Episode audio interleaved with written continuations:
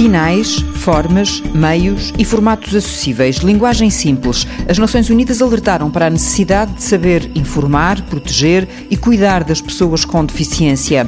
Há medidas que salvam vidas e para enfrentar a pandemia importa, como esclarece a psicóloga Sofia Ramalho, incluir em vez de marginalizar ou esquecer. Hoje em dia temos sem dúvida preocupações relacionadas com a ética e com os direitos humanos, quer quando comunicamos, quer quando, de certa forma, decidimos sobre respostas de emergência à crise. Eh, pensamos, por exemplo, nas respostas aos grupos de pessoas com algum tipo de deficiência. A deficiência pode ser física, sensorial, motora, intelectual ou mental. E convém relembrar que em Portugal são mais de 630 mil as pessoas que vivem com algum tipo de deficiência e que por isso precisam de orientação e de apoio para se protegerem durante esta crise.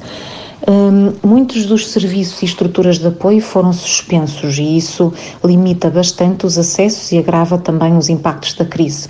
Por outro lado, esta necessidade de isolamento pode afetar a independência das pessoas com deficiência que passam muitas vezes a depender dos cuidadores informais.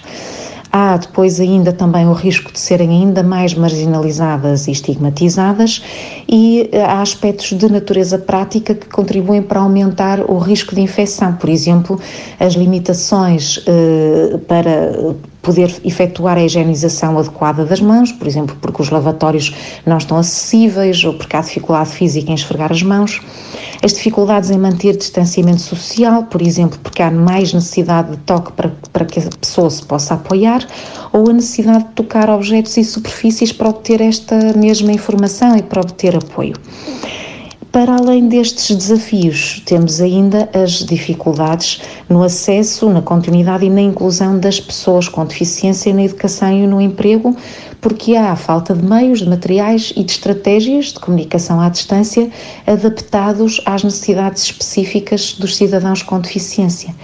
São também muito frequentes os sintomas de ansiedade e de medo, que podem ser eh, exponenciados por sentimentos de desproteção ou uh, com, com uh, o receio que os serviços de saúde uh, lhes sejam limitados por priorização das pessoas idosas, que são normalmente as mencionadas como o grupo de maior risco.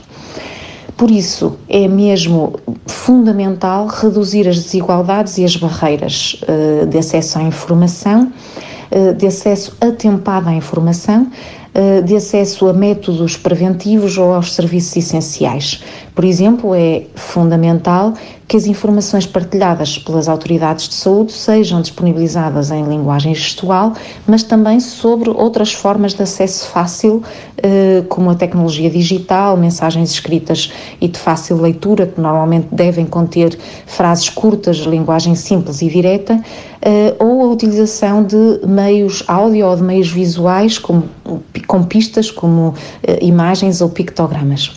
Ehm, a linha SNS 24, por exemplo, disponibiliza informação e aconselhamento via chat.